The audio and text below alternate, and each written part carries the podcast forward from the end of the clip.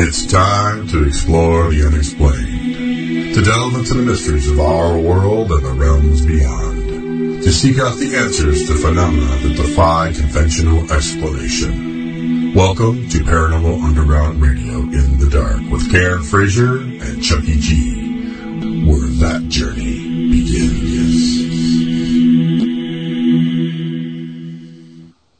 Well, good evening, everyone. This is Paranormal Underground Radio in the Dark with your host, Karen Frazier, and me, Chucky G, which I'm back now. So, how are you doing, Karen?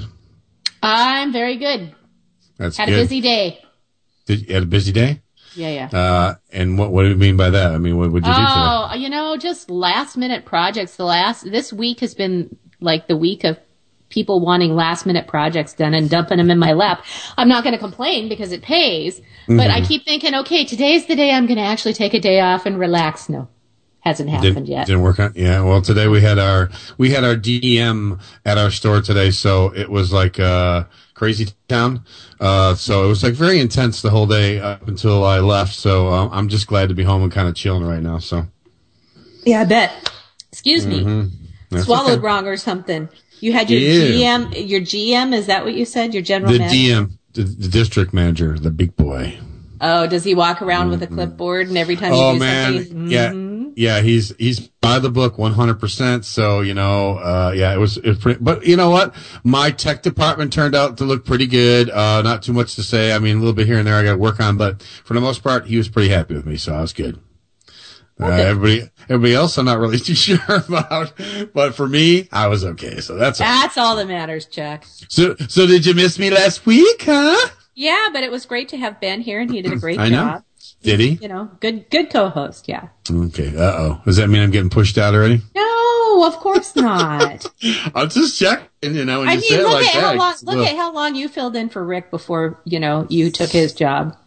Oh wow! Thanks. I feel so much better now. This wonderful. Yeah, thing. except when I'm not available, you have people fill in for me. Mm, yeah. And I don't get all insecure and stuff. I have. I haven't had anybody filling for you yet. Who did I have filling for you? Uh, Nobody. you had, yeah, you had Oh. people fill in for me. You had Nancy, and I think didn't Jess fill in for me once? uh, uh, did Jess fill in on this show or was it on my show? I thought it was my know. show. Okay, Um, well, I'm just I'm so- just saying that you know you have people who who ride shotgun when I'm gone too. So and you know it's just our our our relationship needs to be built on trust, Chuck. Yes, ma'am. Okay. All right. So, anyways, our guest tonight is Mr. Mark Leslie, uh, author of Tomes of Terror, Haunted Bookstores and Libraries, amongst, you know, lots of other stuff. He's a Canadian writer and editor from Hamilton, Ontario. So, I mean, he likes to write dark humor, horror. Um, and uh, interesting, it says, and can only just be described as Twilight Zone fiction. So I, I want to find out what that exactly means when we talk to him. But, um, yeah, the, the one book he's got, which is the, um, Tomes of Terror. I'm kind of interested to talk to him about that to see what that's all about. Yeah, sounds like fun. Looking forward to it. hmm So, um, let's see, what time is it? Uh, I suppose we could oh roll into, we could roll into the news, couldn't we? We can roll into that, can we? Yeah. Yeah, okay. Cheryl's shaking, Cheryl's shaking her head. Okay, let's roll it, man.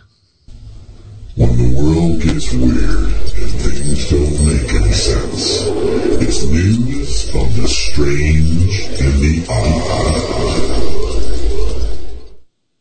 Okay, so th- yeah, this is really, I found some really weird ones, so you're just have to bear with me on this one, okay? Um, this one is called China's New Bizarre Theme Park Ride that simulates cremation. Yes, that's Simulates correct. simulates what? cremation. Yes. and there is exactly, folks, if you can see the video right now of these two people, Cheryl's shaking her head and Carol's making weird faces. All right, so here we go.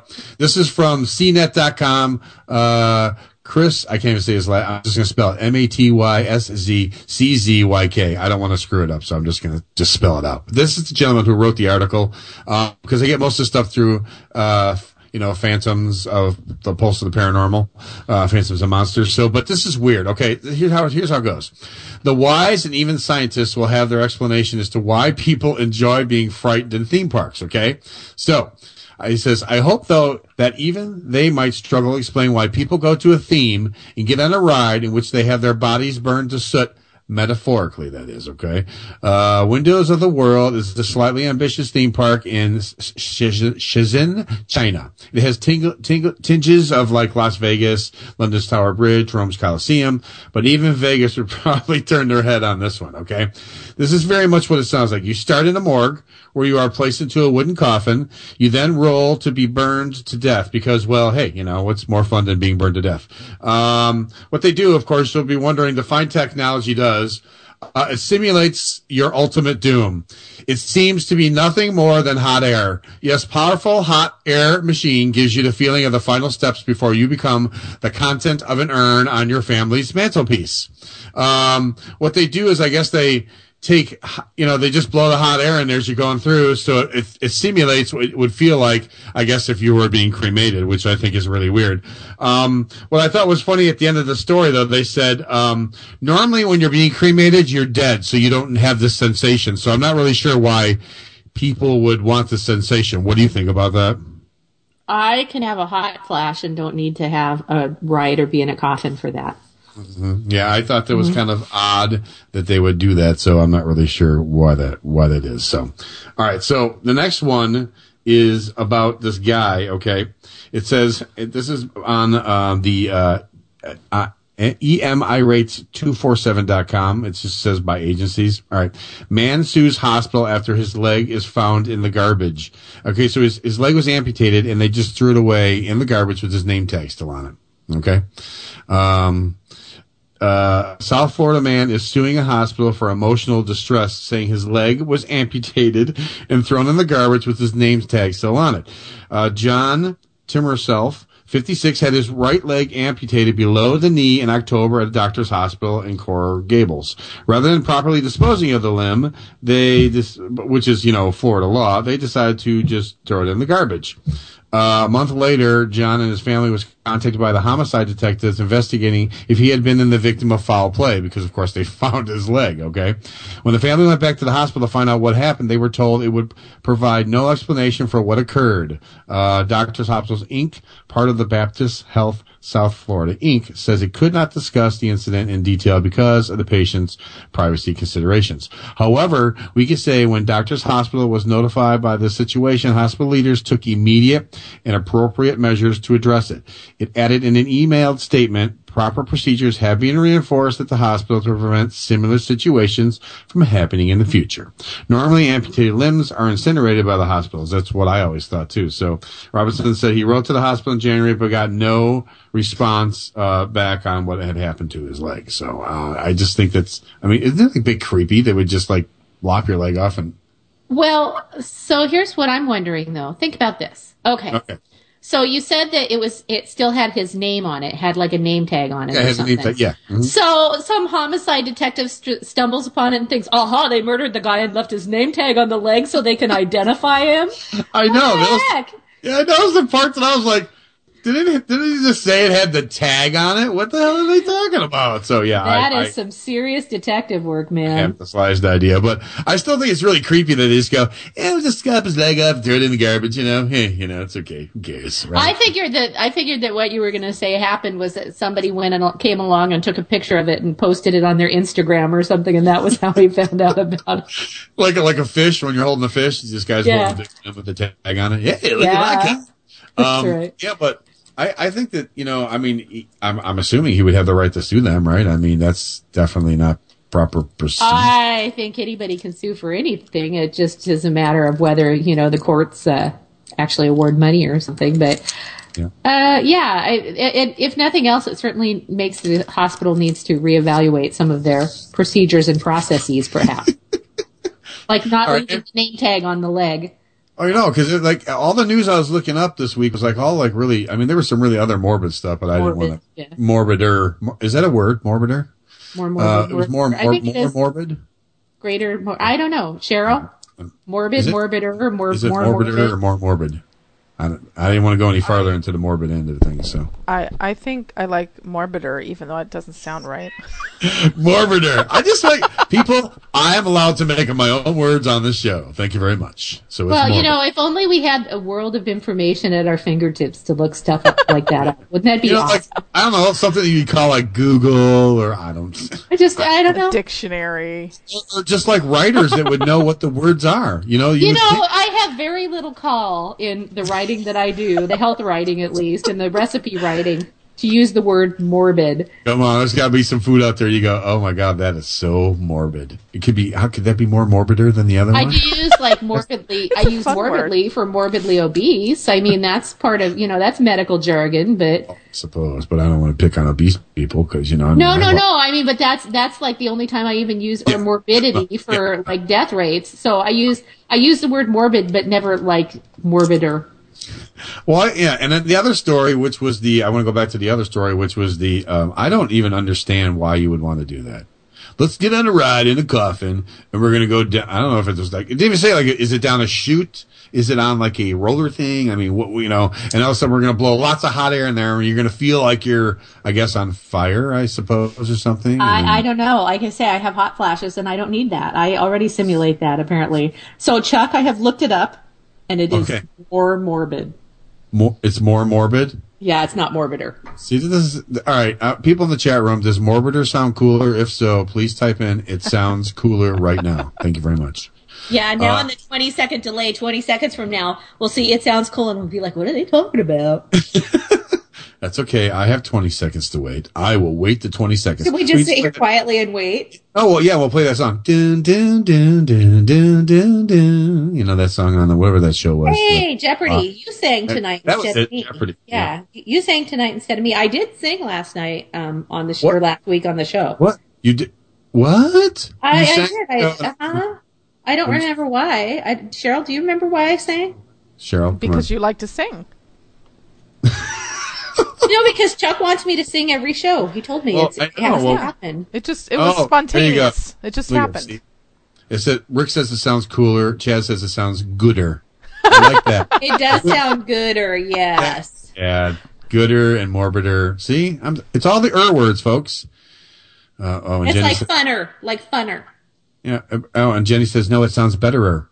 Betterer. Yeah, it's, I like it's that. just a, it's just a funner, a funner use of the word. It's a funner, funner. A funner, a funner use of the word.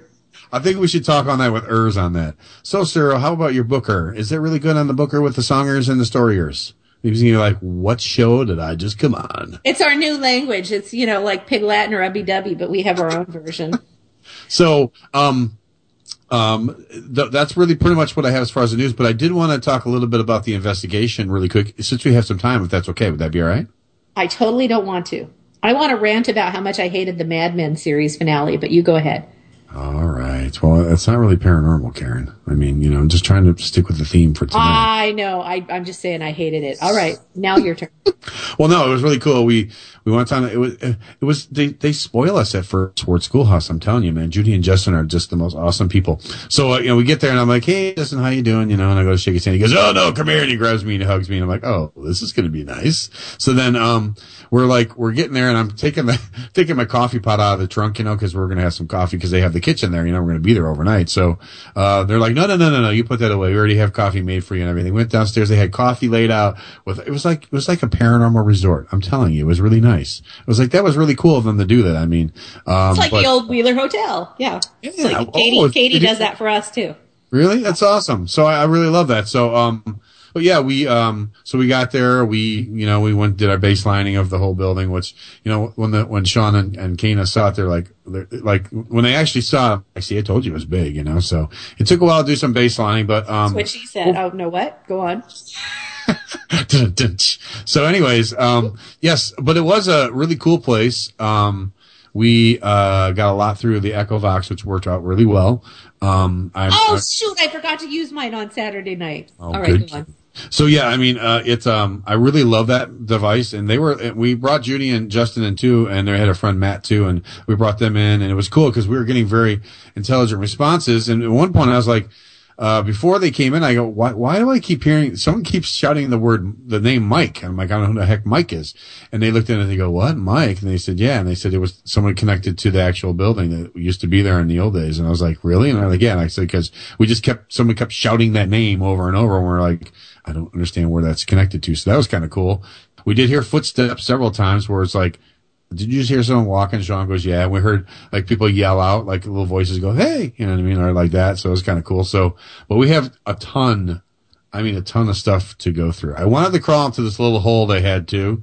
There's like this underground, uh, or in the walls, kind of underground uh, areas, but I'm a little old to be crawling in these holes because you know I figure I might get in there, and get stuck, and then I'll be like, you're like Miss, Miss Monsieur Dublanton yeah. tonight. Like what happened to Ch- what happened to Chuck? And he's like, yeah, he's stuck in the wall, so don't worry about him. He's so stuck yeah, in the walls. It's a beautiful, beautiful investigation. Nice. Tons of stuff to go through. I, I nice. Mean, Exciting. So, That's what we live for. Darn it. So tell me about a little bit about the show. I wasn't here really quick. Well, I mean, how well, was the? No, get- actually, I want to tell you, I did a walkthrough. Oh, uh, yeah, okay. For, for our team last week. Okay. And I had a really weird experience. Cheryl, did I talk about this last week already? I don't remember you talking about it. And so it was either really boring or I didn't talk about it. Yeah. so I, I went and I actually saw a black shadow come out of the wall. So it was it was a, a retirement center, or yeah. retirement like not a retirement center, but like uh like low income housing for retired people, people okay. fifty and over. Next year I can live there if I want. Um, okay. It's always good to have it as an option. That's true. So um, the one of the gals she had come and heard us speak at the library and so she called and asked if I could come in because she was having some stuff in her apartment. Well, I walked into her apartment. Her apartment was really easy to figure out. But then her friend said, "Well, come upstairs to the third floor. I saw a guy." So I was like, "Okay." So I went walking upstairs to the third floor, just thinking maybe the thing that was associated with her apartment was kind of building wide. Yeah. And as I went upstairs, and it wasn't the same thing, I saw this black shadow come out of the wall and dart across the hallway. And I was standing there talking to him, and all of a sudden it was like somebody. Oh, Cheryl said I did talk about it. No, you so stalked I stalked about, it. but anyway, it was like somebody had pulled a plug, and all of my energy just like I don't know, like drained out my butt or something. Just I all of my energy was just gone. It okay. was I, I had to stop them mid sentence and say, "I'm sorry, I have to go." Really? Yeah, I've never had that happen before.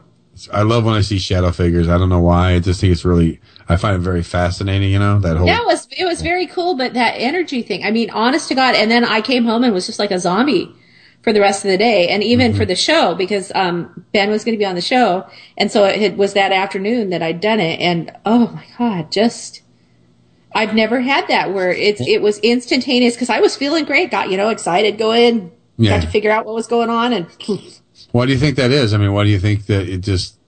I don't know. Pulls all your energy. Uh, uh, yeah, so. I don't know. That's Patty said. You know, they pull energy from batteries. So, um, you know, or she said she said it may just be that there's a lot of energy. There's a lot of um, because it's older people that maybe there's a lot of um, just kind of people who know people who are dying and things. Yeah. So that, uh-huh. so I, yeah, I, I, I, really don't know. I mean, well, I yeah. felt so badly because these, these two ladies were lovely and just gone. Mm-hmm. Just and you know, and they weren't mad. I mean, she said, "I watched you go white," so I assumed something was the matter. yeah, especially when the older people are telling you, "You look, hey, you look really pale and white."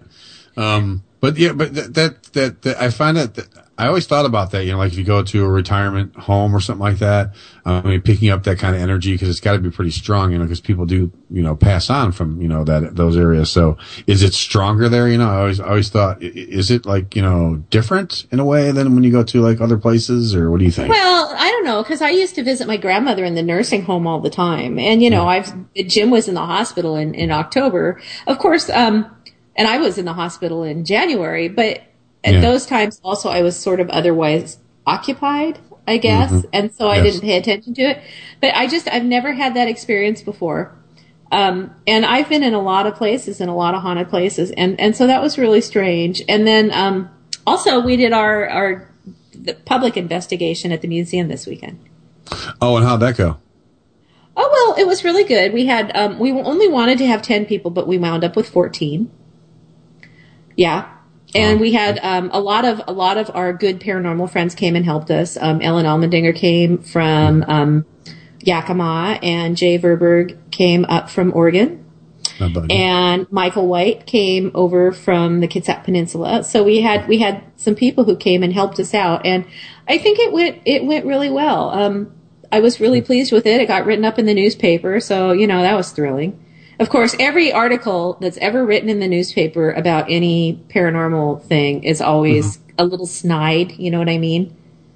Uh, you mean? Oh, yeah. Okay. Yeah, the Yeah. tone is a little, Yeah. you know, Yeah, we're talking about some paranormal stuff. It's, right it's, like you know, how like is this news but it was in it was in you know our little teeny lewis county paper which is the paper i used to write for and then it was also in um, the olympian which is the olympian newspaper which is the state capital i mean so you know it got some it got some press um, Mm-hmm. That's pretty which cool. is good but because we're raising money for the museum so we have one more event for the museum and that's um, not this weekend but next weekend Mm-hmm. um, william our good friend william becker is teaching a class i'm pulling up my calendar so that i can And Oh my God, I have too much on my if someone wants to like donate to the museum that doesn't say live in that state, they can, right? Oh yeah, absolutely. They can go to lewiscountymuseum.org. And go. um, there's PayPal. Anyway, William's teaching a psychic development class starting at five o'clock at the museum um, Oh, cool. a week from Saturday, so Wait, the thirtieth. So he's back now because I know he was on his. He's back from Europe. Yes, Okay, because. I need to call him. He told me to call him. I, I didn't know when he was coming back from. Uh, He got back last Thursday. Or Oh. no, he got back last Saturday. I think he came back while we were doing the museum investigation, actually. And then we came to my house and we had a party and we drank lots and um, played Cards Against Humanity. So you know, just the like- just the investigators, not the uh, not the, that the sounds people. like fun. I just sat in my basement. I sat in my dungeon. You know, Chuck, Ah, we here had we this go. discussion. Here we go. Do I even need to say it? No, ma'am. I know. Oh, I- I, I, know who I forgot to say. And um, Katie, Katie Brambrink, um, who is the owner of the Old Wheeler Inn, she came up and helped us too. really is the Old Wheeler Inn? Is that? I mean, where's that in conjunction to you? It's about two and a half hours down the Oregon coast from us. Okay. Takes us about know- two and a half, three hours to get there. Because I know you got, you talk about it a lot. So Yeah, it's right by where Tanner used to go to band camp.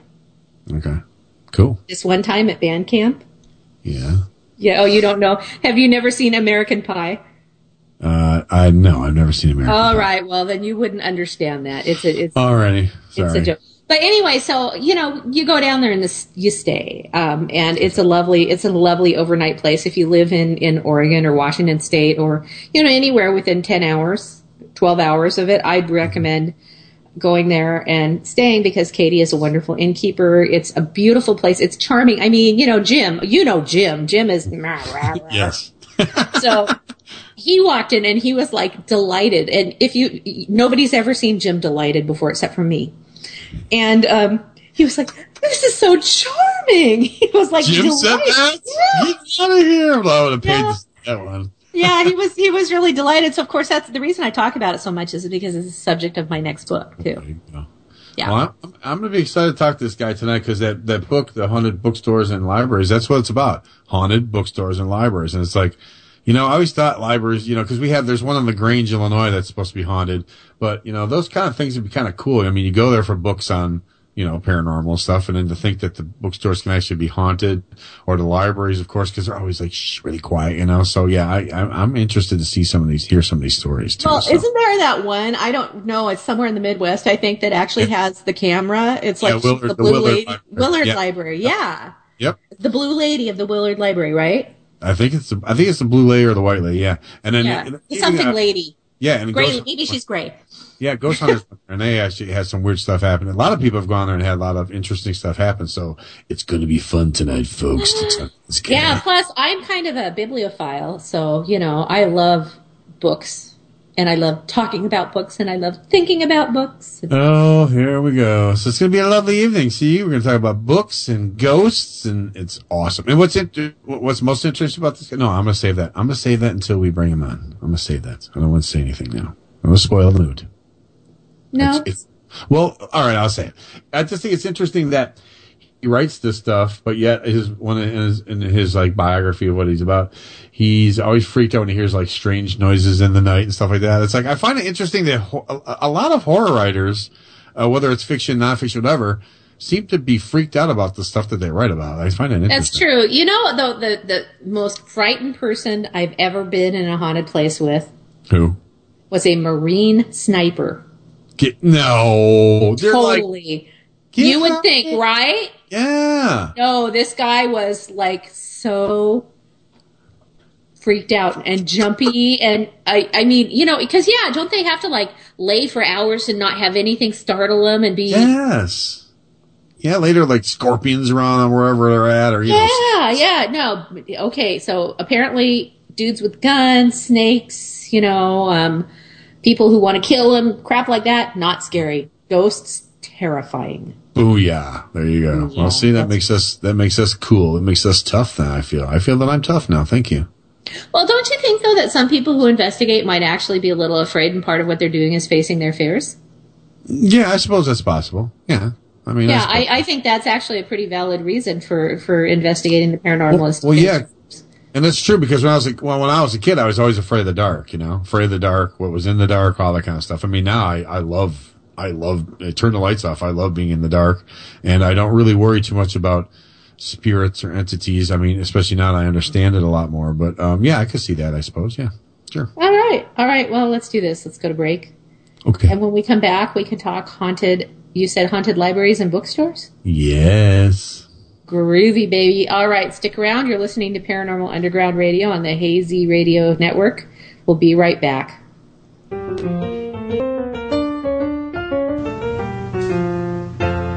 Hey everyone, it's me, Chucky G, and I'm here with Karen Frazier. We'd like to invite you to join us on Hazy Radio every Thursday night from 7 to 9 p.m. Pacific, 10 to midnight Eastern for Paranormal Underground Radio. In the Dark with Karen Frazier and Chucky G.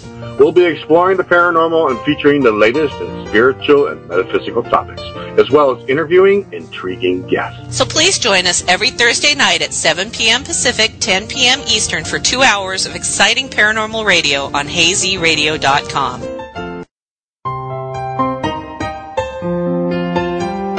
Hey everyone, it's Karen Frazier from Paranormal Underground Radio. I'm here to tell you about my latest book, Pioneer Spirits Investigating the Haunted Lewis County Historical Museum. In the book, I got together with Patty Valdez, South Sound Paranormal Research.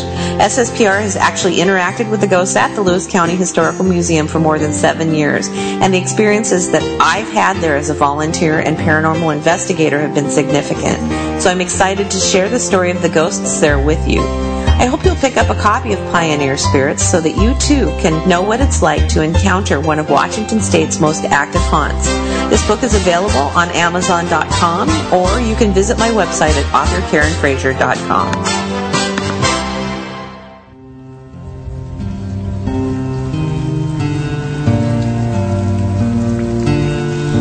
Kristen from the Enlightened Circle. Join us Tuesday nights at 10 p.m. Eastern, where we'll feature great guests, enlightening information, and spiritual healing. If you have questions about or for the universe, the Enlightened Circle is where you want to be.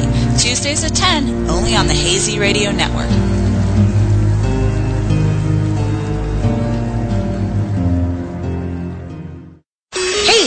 Radio listeners! Do you like animated movies and TV shows? Do you ever wonder just what goes into making the magic that appears on your screen? Join Doug Engler and Brandon Aarons every Sunday night for Animazing Radio. Animazing will feature everything in the animation arena, from voice actors and actresses to illustrators, producers, and more. Only on Animazing Radio will you find the very best in animation from around the world. Catch Animazing Radio every Sunday night at 8 p.m. Eastern, only on the Hazy Radio Network.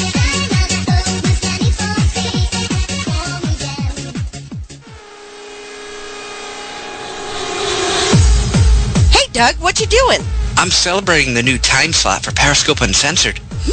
That's right. We're moving to 9-8 Central starting April 3rd. Yep, and with a party this big, we have to invite all of the Hazy Radio listeners. Uh, what was that? Oh god, I think I partied a little too hard. Oh, Doug. Catch Periscope Uncensored Friday nights at 9, 8 Central. Only on the Hazy Radio Network.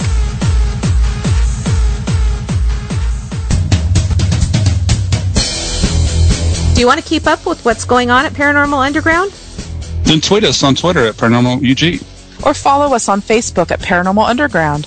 Meet us on MySpace, Paranormal Underground. There's no need to be in the dark about what's going on at Paranormal Underground. Join us on your favorite social networking site today.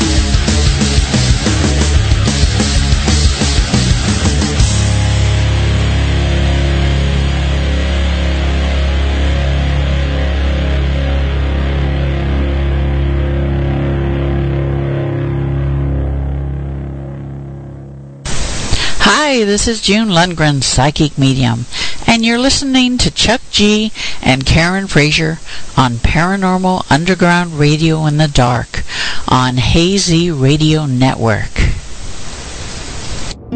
Hazy Radio Network the views expressed and the opinions given by the individual hosts and their guests do not necessarily reflect those of Hazy Radio Network, its affiliates, or sponsors. All shows are independently owned and broadcast for entertainment purposes only.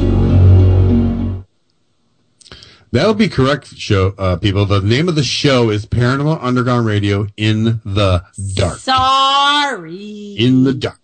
Okay, I so the in the dark. I just got going in my spiel Yeah, and forget me the in the dark part. Okay, it's all right. Um, so the name of the band was Mars Woodfall. Uh, the name of the song is Restitution. That was I, I really like those guys too. They're from Chicago. But now it's time to bring on our guest. Are we ready, Karen? oh, the show's right. not just about me tonight. No, it's not just about Uh, you. It's never all about. It's never all about me, and I Hey, really I got an idea. Do you want to introduce the guest? Because I always do it. You want to No, do it? No, you go ahead. Nope. All right, fine. All right. Uh, we have a Mark Leslie here today. Uh, he's the author of Tomes of Terror, Haunted Bookstores and Libraries, amongst a lot of other things. And uh, I want to talk to him about his fear of ghosts, even though he writes about ghosts. Hi, Mark. How you doing? Welcome to the show. hey, Chucky, great to be on the show. So Good. really, really, what I told you off the air that people without bodies is not comforting. Uh, that's a little, a little creepy. Okay, dude. I don't understand. I want to. I, I just called you dude, didn't I? I'm, is it okay if I call you dude? all right. Or- You all can right. call me dude.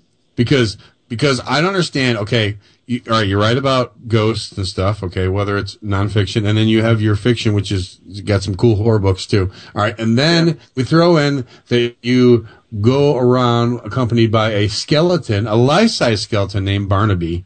How can That's you be afraid of like? How can you be afraid of the ghosts? So you Of can be- people without bodies. yes, I mean, he's- or without skin. yes. You know what? It, I honestly think. Um, I mean, I've always been scared of the monster under my bed. I've always been, you know, frightened of the dark, uh, Mhm. and that hasn't changed uh, now that I'm older. But what I did find is that when I started to write, I was always drawn to the shadows. I was always drawn to it. Almost even might think it might have been therapy as I was trying to, you know, purge the demons and purge the ghosts from uh, from my psyche. Um, Uh-huh. That's uh, that's been the, the you know the source of a lot of my inspiration for my writing. Well, that's but it hasn't changed. I haven't gotten braver over the years. I continue to be just as scared when I finish writing a chapter for a book um, as you know as I was going into it. So do you go to the locations that you write about and do research in person? Yeah, as much as possible. So, for example, uh, this past March, I uh, I took the week and went to Ottawa, which is Canada's capital, in, in Ontario.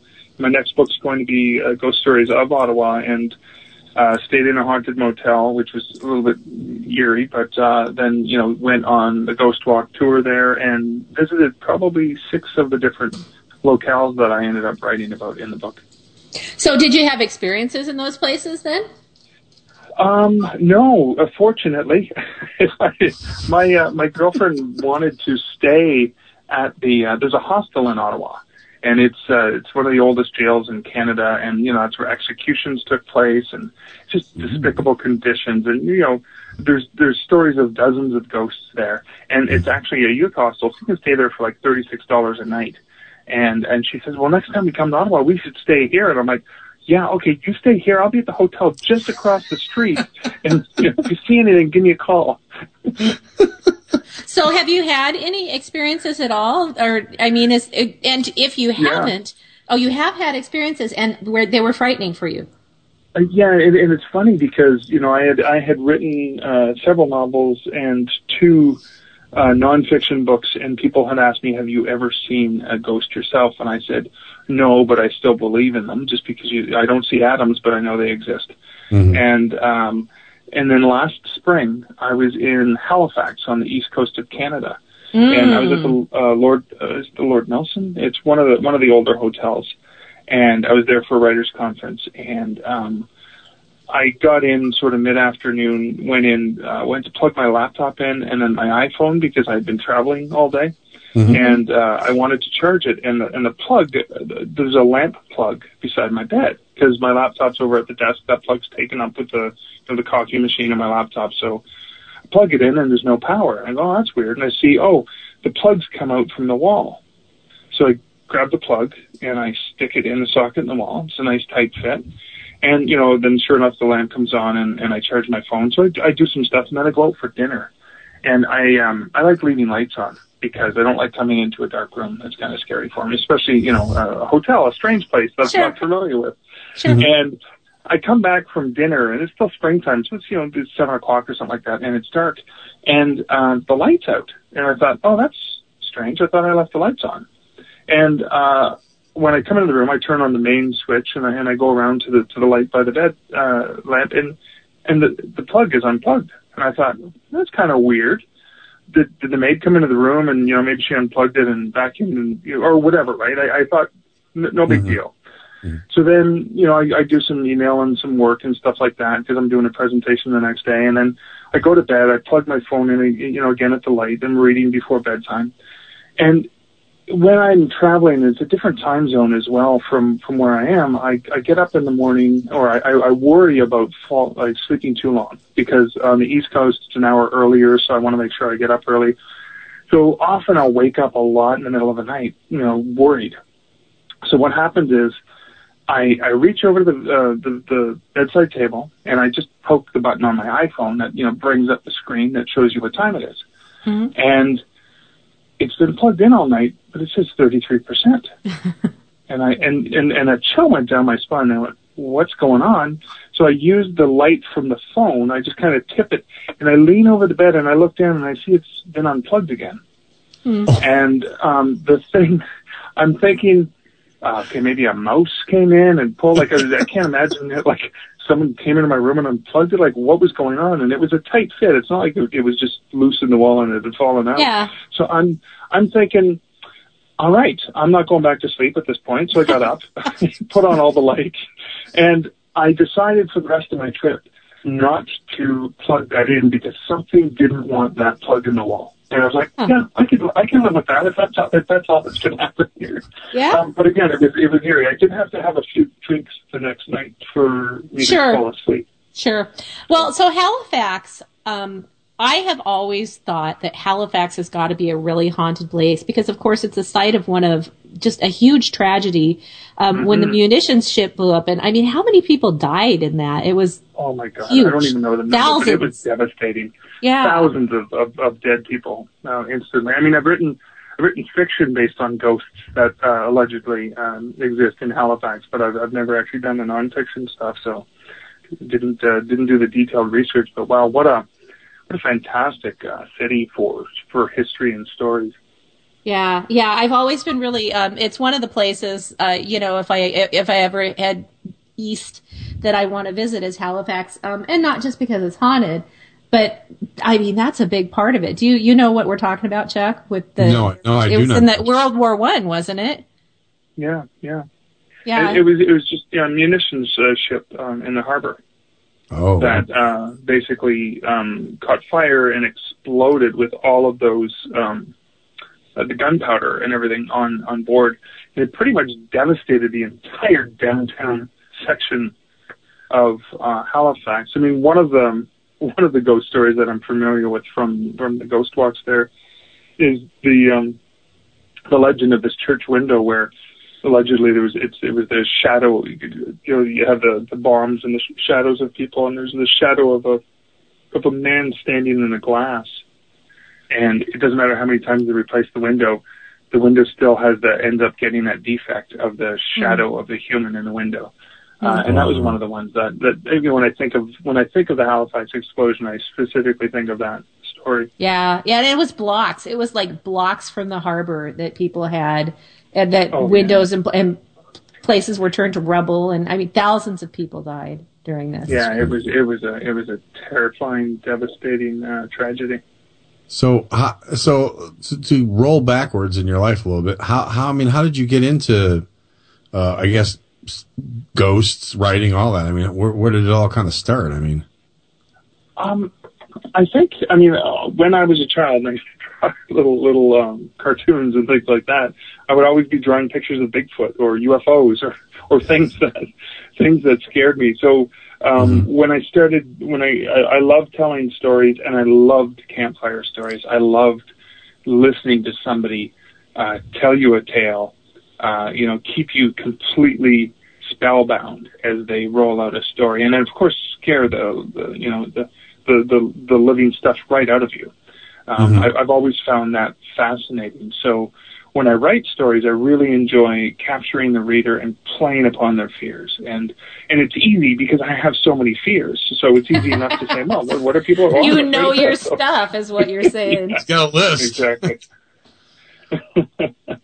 wow. So so uh, so then just kind of like moved into oh I'm going to write about this, these. I mean, was there anything? Uh, so as far as writing and the way you you liked to capture people's attention with the storytelling, but was there anything like was there anything paranormal that that that that had occurred to you or had occurred with you know with you that that made you go f- into that like writing horror versus writing anything else or? Um, no, except for the fact that um, when I looked in the dark, uh, I always imagined what could be there, and that imagination was always obviously far worse than what was there. When I was in the woods, I was never afraid of a bear or uh, a wolf or anything. I was afraid of Bigfoot or some creature from you know some mythological creature that was Yes, gonna yes. me. So I was, you know, when I looked into the sky, I saw the beautiful stars and the moon and the constellations, and is that a UFO? You know, I, I was always speculating about something, and so that's why I think um, when I wrote, uh, even if I was going to write a story that seemed to be a normal story, something would creep out of the shadows of the table and sort of insert itself in the story. Uh, and, and, and that just tended to be what I enjoyed doing. So I, I had a lot of, uh, I had a lot of fun, uh, writing stories about things that frightened me. Uh, university uh, is an example. When I uh, first moved to university, we had been uh, with you know three other students in a house, and this pizza guy kept showing up, uh, and it was just an odd occasion. You think, oh, not, no, no big deal, right you know, delivered to the wrong house or whatever. But every night at the same time, he would show up, and so of course I sit down and write a story about a pizza guy who had been murdered at that house, who continues to try to deliver pizza to the house. You know, so it's it, anything that happens in my life, I'm always looking at, well, what, what's really going on here? And then, and then of course I uh, explore. It ends up being, you know, paranormal or supernatural or something like that. no wait the pizza guy one was that in Campus Chills No, no, that actually that Oh. one, um, that one was published in. Oh God, what was that published in? Uh, I think it was one of my self-published chapbooks. Um, Oh. but it was, yeah, it was a story I wrote when I was, I think it was 19, and it was just one of the ones that I, I remember things like that's one of the ones that's fun because here's this thing that happened to me, and then this is how it turned into a story. Mm-hmm. Well, that's I I love that. That's one of the things I like about fiction. And I don't write a lot of fiction. I mostly write nonfiction stuff. But when I write fiction, it always starts with me asking myself, "What if?" Mm-hmm. Exactly. Yeah, and it, it's I you know I love it. So I just wish that your pizza guy had been dressed like a clown or something. Oh God, that'd be too way too. No, no, the clowns are way too scary. Are you kidding me? Oh, clowns are creepy as hell. You're not kidding, oh, man. Oh. So, what scares you the most? What is the most terrifying thing you can think good of? Good question that's what I was gonna ask him Yeah. You, you know what? Um, uh, it used to be my dad dying when I was younger. That used to be my Yeah. biggest fear. Um, Yeah. You know, I had to face that, so that's no longer my biggest fear. Uh, now it's my son. Anything Oh, happening to my yeah. son. That uh, and, and and you you know I'll take any monster, any ghost, any any uh, any any creature, um, but that's the thing that that just uh, I can't handle that. That's that's really really terrifying. I know when when Stephen King wrote um, Pet Sematary, that was one of his biggest fears, right? The the the, the loss of a child, and that was that was Yeah. why he didn't initially want to publish that book because it was too close to his heart. And so, yeah, that's my biggest fear. I think Hmm. that yeah I think that'd be a fear with like any parent Yeah, I was gonna say that's my biggest fear too. So Yeah, I'm, you know. I'm, I'm right And there it- with you. Yeah And that's the thing about fears is they're universal. Um, Yes. You know, I can talk about that, and as parents, you can say, "Yeah, I understand exactly what you mean. Don't even need to explain it. Yeah. I'm right there with you." yeah so Well, like the clown thing, you knew what I you knew where I was going with that. hmm the Oh, clowns God, while we're talking about that what do you think about dolls Mark what do you how do you feel about dolls Creepy Are they doll. creepy? Are you Creepy kidding me? That, oh my god! Um, my mother-in-law had this creepy doll that was I, I, I when I would come into the room, I would turn it and facing the other way because it was always looking at me and it freaked me out. Um, I was terrified it was going to come get me in the middle of the night. Um, yeah but there was a great story from the book I was just working on, Creepy Capital, um, about Ottawa, and it's the Bytown Museum, and there were the dolls that were up on a display on the on the second floor, and and there was a case that you know people would hear the dolls giggling, they would swear that they would see the dolls shifting in the corner of their eyes and, and stuff like that. And so when we when we got to Ottawa, we went to the museum and, and and we actually heard from the museum staff that people actually come specifically just to see the dolls, but because it's a rotating display, they had just mm-hmm. switched them out, and and we never got a chance to see them. So I was thinking like ah. like they're even more mysterious to me because I never got a chance to see them. I've only So- read about them. I've heard stories. Would it freak you out to know that Chuck, Cheryl, and I are doing research with haunted dolls right now? Yes. Oh my god, that is that is awesome! I can't wait to read it. When is the book coming out? uh, it's actually going to be uh, in the magazine, and we think it's probably going to be Oh, in the really? July the July Paranormal Underground. Yep. Oh, in the July issue. Okay, excellent. I can't wait to check that out. Yeah, that. Yeah, that- well, I would I would invite Wow. you to participate if you like. I'd be happy to send you a, a haunted doll. Oh, oh uh, send me a haunted doll? No, no, sorry. Yeah. Not in my house. That was the fastest answer ever. No, sorry. No, sorry. Usually I get, No, I'm um, well, I'm okay, but let me talk with my wife. Oh, she says I can't. That's usually the response I get. So. oh no, no, no. My uh, my girlfriend will say, "Yeah, yeah, send the haunted doll." I'm like, "No, no, we're good. We're good. Just just you leave it over there." Yeah, the the ones I have, Mark, they're in my bedroom. Right when I go to sleep, they're with me at nighttime. Okay, you are a brave man. Wow. And mine sit, mine sit where I work, and Cheryl sits where she. Mhm. Yeah, Yeah. see. Uh, but they're watching you all the time. Yeah, of course. That's how they're getting to know me. They. Okay. So you want to? Do you want me? Can I freak you out a little bit? Uh, you already have, but go ahead. So, um, one of the dolls, right after she arrived, I started hearing footsteps running up and down my halls at night, and my doors creaking. Oh man. Yeah. I actually that's got up freaky. and I actually got up and got a gun a couple times because I thought there was an intruder in the You- you house. thought yeah, the, yeah, the gun's not going to stop the dog. No, no, um, not even a It little. reminds me of that episode of Seinfeld. Was it Mr. Mr. Jangles or whatever that Kramer had that doll that was Yeah, when yes. Jerry- you saw the shadow of the doll like going down the hallway, and I was like, that was supposed to be funny, but I had nightmares from that episode. Oh, I mean, I still think of I, I think of Poltergeist. You think about the the clown doll, right? The original Yeah. Poltergeist. Yeah. yeah. Um, Exactly. Now I have okay, I have Barnaby in my bedroom, sitting on a chair at the end of my bed, and that's fine. Um, the Barnaby's my skeleton, but that's fine. Right. He's not a doll. Yeah, but Is he's it is it a is it an actual human skeleton? No, no, it's uh, it's actually uh, it was purchased at Costco at Halloween, and I did it when I w- just before I launched Haunted Hamilton. Thought it would be fun to take him with a T-shirt on and. And, Yeah. and, and, and it's on when I've been on the morning radio station, uh, or the morning um, television station here in Hamilton. They usually request that I bring Barnaby because, you know, it's fun. Uh, and he does ride in my car with me. And um, I, I Do use you get to use a carpool lane? Once I use them to get in the carpool lane, I'm worried about getting lots of the looks I get from uh, people on the highway. They'll pass me and drive by, and then you'll you see them put on their brakes, Slow down. come back, and then someone in someone in the back seat's got like camera and they're taking pictures. So um, it's absolute. My son's gotten used to it. So you know, he used to just roll his eyes, and as you know, I'd be driving down the street, and you know, I'd take the skeleton's hand and wave at them. And he would just Well, roll see, his could- eyes, but now he plays along. You're probably here's the thing. You're probably fueling someone's nightmares. You Mhm. are probably like the subject of some family lore. The skeleton guy's going to come get you if you don't eat your peas. I'm thinking if we send you the doll, though, Barnaby could carry the doll, and then it'd be the skeleton holding a doll. What do you think? I mean, come on, that's a good. Idea. Okay, you know what? I Maybe can a see idea. maybe Barnaby will protect me from the doll. Like that could be. that could be wow. Yeah, Oh. count on that happening. Oh wow. So do we want to do we want to get into the the the Let's take a haunted break bookstore first. book? We're take a break first. Let's Okay. take a break first because this is a All right, good cool. point. And then, um, Yes. Cheryl, are you ready with a break? Yes, she's nodding. All right, so we're going to take a break, and um, we're having a fascinating conversation, and I can't wait to talk about haunted bookstores and libraries. Yes, I'm ready. So stick around. You're listening to Paranormal Underground Radio in the dark here Thank you. on the Hazy Radio Network. We'll be right back.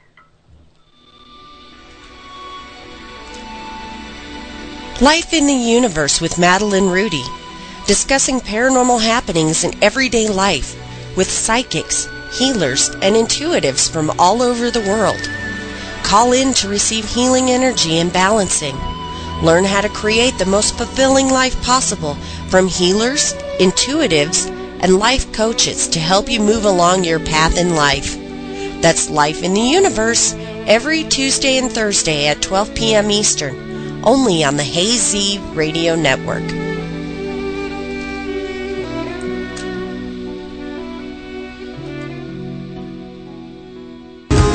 babies. You got to just roll with that flow. Yeah, right into the great daylight as the sun rises right there in your heart. Starting at 7 a.m. Eastern Time and running right into high noon. You've got the Coyote Medicine Show in the mornings with your host, Grandpa Peter Coyote, helping you take flight right into the heart, baby. That's right. You gotta know, you gotta get in the flow. The Coyote Medicine Show, only on the Hazy Radio Network. You are a waste. A loser. Everyone hates you. Why don't you just stay in your car and keep driving? I'm serious. Drive until you run out of gas, then get out of your car and walk until you find someone who doesn't think you're dumber than bricks. Could take a while, but at least all that walking might burn a couple of calories. You may not witness bullying like this every day. Your kids do. They want to help, but they don't know how. Visit stopbullying.gov to learn safe, simple ways your child can help stop bullying. Be more than a bystander at stopbullying.gov. A message from the Ad Council.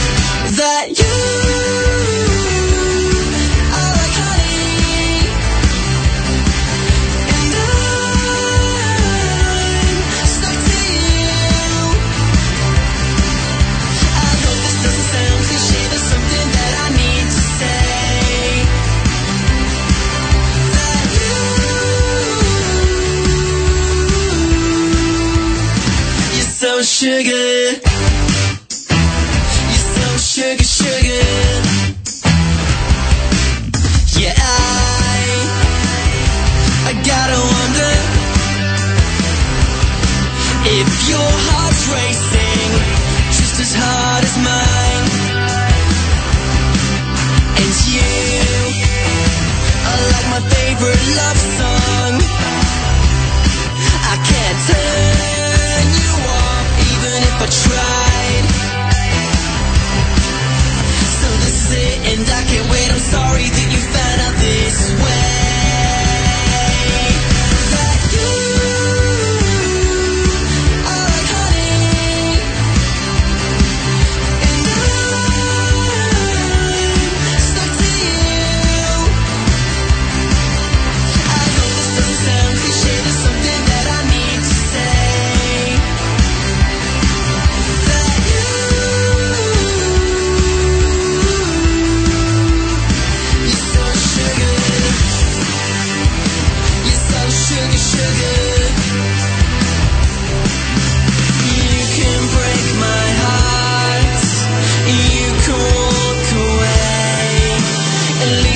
told the truth.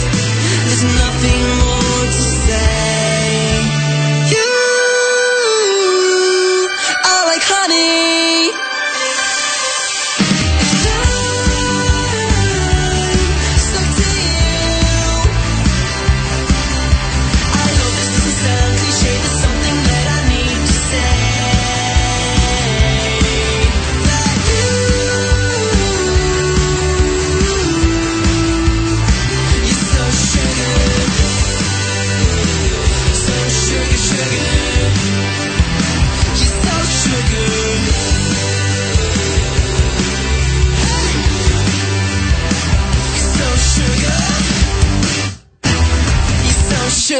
sugar, sugar.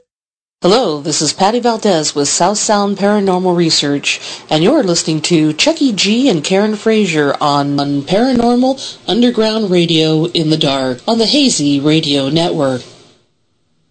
That is correct. This is Paranormal Underground Radio in the dark. That song you just heard is "So Sugar" by Luke Potter, So and we Sugar. are talking. Yes, we're talking to Mark Leslie, uh, the author of Tomes of Terror, haunted bookstores and libraries. We were talking also, you know, about dolls and oh, we were talking about all sorts of stuff when we dolls and ghosts. We're, we're basically just trying to go all in and creep the hell out of him. Is what we're trying yeah, to do at and this he's never going to be on the think, show again. He's going to go. he's No. gonna It's tell a us- great job too. I am never going on that show again. I have nightmares now. Thanks very much.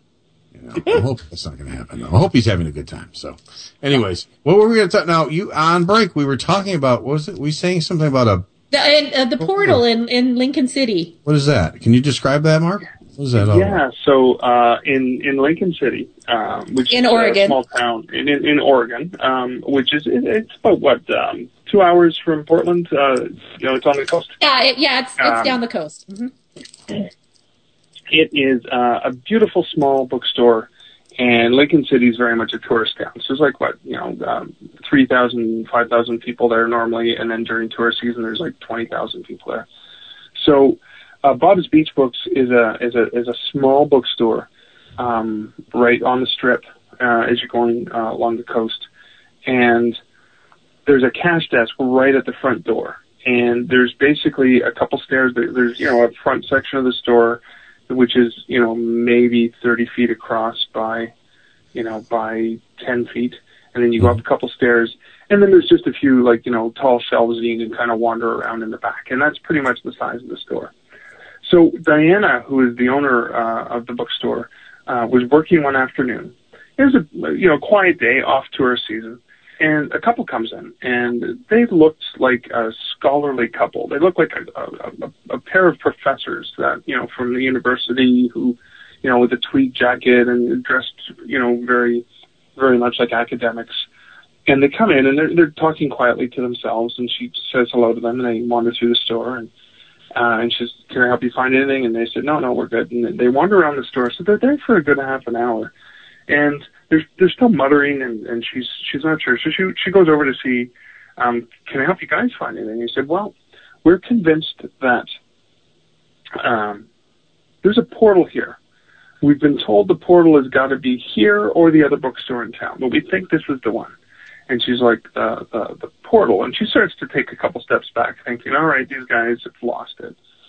And they said, the portal to Lemuria, uh, which is um, like a, a land like Atlantis that um, exists in the Atlantic or Pacific Ocean. Um, and uh, so she's like, well, I'll just be over at the front cash desk if you need anything. And, and then she hears them say, let's go check by the stairs. We'll see if, you know, if it's, if it's there. And she's in the store and, you know, a few customers come and go from that time and she forgets about them. She goes to close the store up and she realizes that they never left the store. She goes to look to see where they are and she can't find them anywhere. And the only exit to the store is the front desk. So, um, the belief is that either they found the portal and went through the portal and disappeared, or potentially they could have just been spirits that had wandered into the store and were talking about something and, and then and then faded from from sight. But it was just um, it was fascinating to be standing there with Diana as she's telling the story and be able to walk around the store with her and see, yeah, the only way out is walking right past her at the front desk. So that's uh that's the that's the portal at Bob's Beach Books that you have to check out if you're ever if you're on the coast there in in Oregon. Uh, that sounds pretty darn cool if you ask me. Um, so all right, so let's move on to your book, which is funny because your book is some, I was looking for a book. I like to read books. So I was looking for a book and then it just like today I realized that the book that I was looking at is your book that I was going to buy and you're going to be on our show. So I thought that was kind of crazy. So, you know, now I can get the inside scoop, you know, to, to your book, but can you give me, give us a breakdown of, you know, I don't want to tell everything, of course, but give us a breakdown of the book, you know, like Wait, it's about first- Yes. Why haunted bookstores and libraries? Okay. So, you know, we talked earlier about my fascination with ghosts and the paranormal and things that go bump in the night. I- I've always been fascinated with that. For about as long, I have always been one of the biggest book nerds you'll ever find. I absolutely adore books. My favorite quote is um, Cicero's quote, "A room without books is like a body without a soul." Yep. And so, so my two biggest passions are books and ghosts. And so the thought of being able to share the, the most magnificent, wonderful places in the world are bookstores and libraries, places that house books, uh, and the people who frequent them. Um, and, and of course, uh, ghost stories. So uh, imagine my thrill in getting a chance to talk, to combine them. I mean, one of the challenges was my editor for this book at, at Dundurn. Um, I got so excited about the book aspect of it. I went into the history and the family and all the all these details.